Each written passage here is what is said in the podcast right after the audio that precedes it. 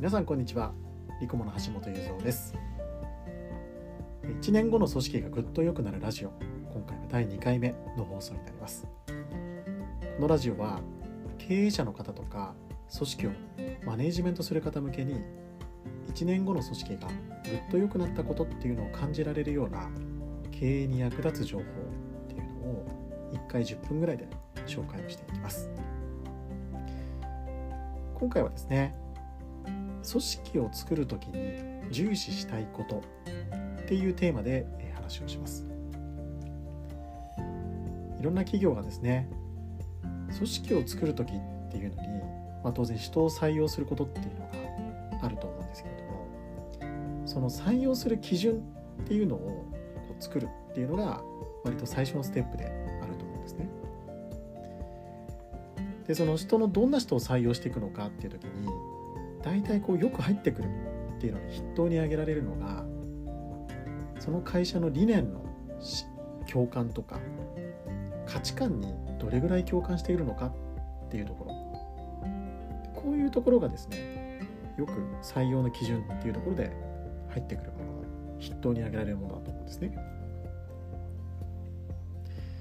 でこうした会社の理念とか価値観への共感っていうのってどれぐらい採用の基準の中で重視したらいいのかとでもっと言うとこういう理念とか価値観に完全に一致する人だけで組織って作った方がいいのかっていうところが今回のポイントになってまいります。で当然ですねこう組織を作るっていうことをやったことない人にとってはこれから組織を作っていくっていう過程で全てが経験したことがなかったりとか見たことがないような世界状態っていうのになってくると思うんですね。でその中でじゃあどんな人を採用したらいいのかっていうところを考える時に採用基準で、まあ、なんとなくみんながそう言ってるしそうした方がいいよっていうふうに言われるので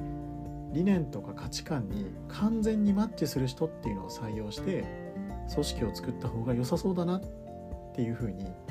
思いがちだと思うんですね。で私もですね今までいろんな企業で人の採用してきていろんなこう組織の形態も含めてですけれども経営者と一緒に作ってきましたと。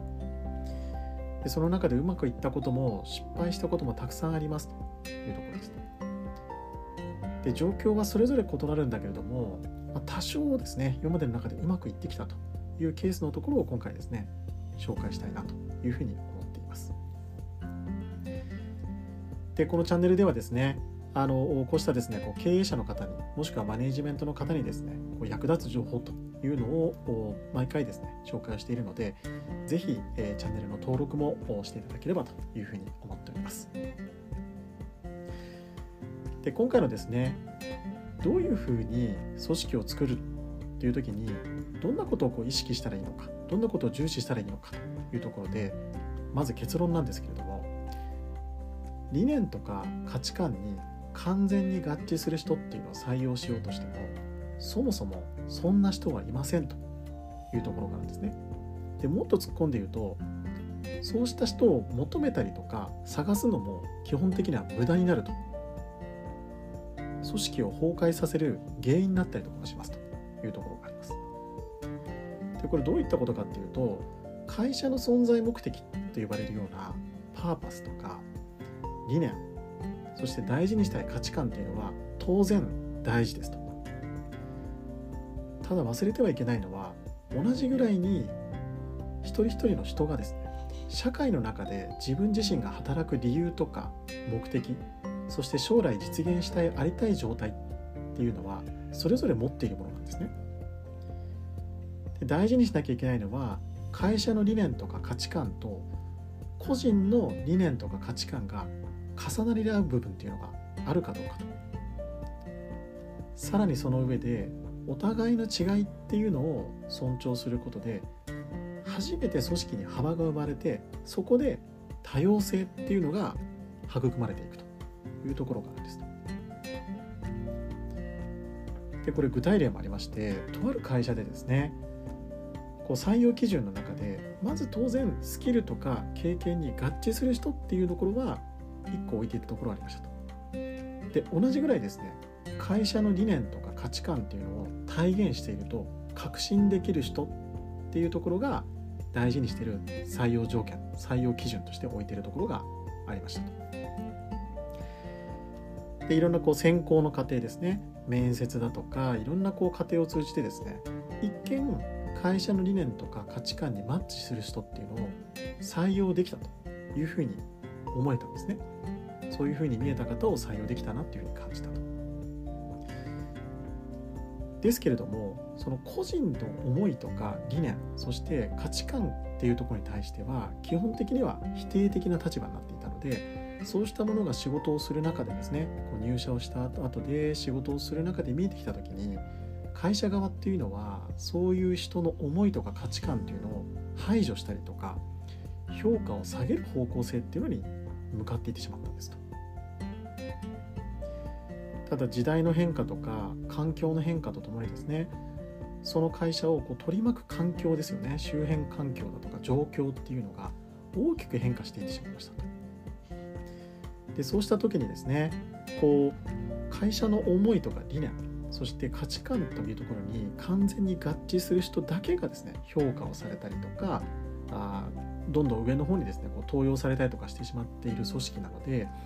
そういった状況に対して変化が必要だっていうふうに声を上げた人っていうのも結局そういう人たちが出てきた時に排除していってしまったんですねと。でやがて当然その環境の変化に対応できない会社っていうのは成長っていうのは止まり業績も失速をしていって次第に退職者っていうのが続出していってしまったんですね。でやがてそういった会社はその会社は買収されてもともといた社員っていうのは全員解雇になってしまったっていうところが見てきた世界の中でありましたと。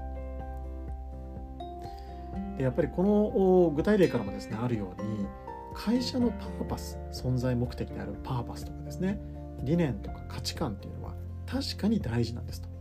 こういったところを大事にした上で経営者っていうのはいろんなこう意思決定をしたりとか経営判断をするっていうことはこれはもう絶対に欠かせないところですただ同じように個人個人のそん働く目的としてのパーパスとかですね理念とか価値観ありたい姿っていうのも当然大事なんですと。会社と一人一人のところで重なり合う分っていうのは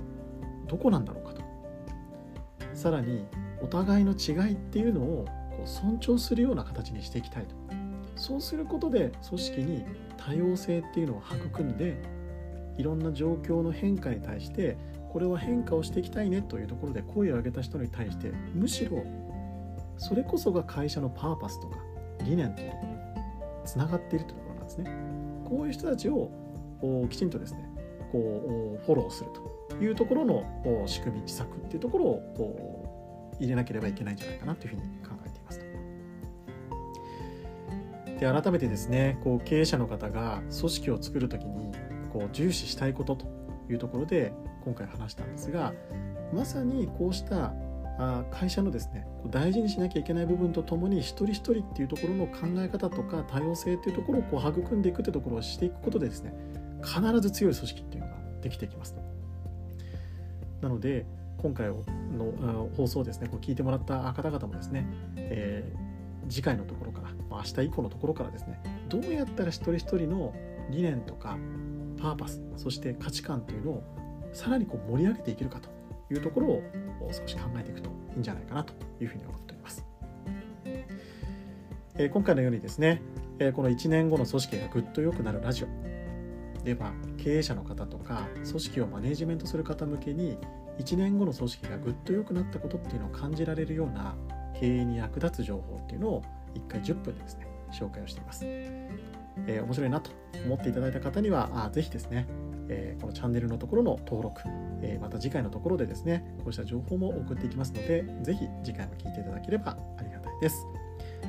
それでは本日もありがとうございました。さようなら。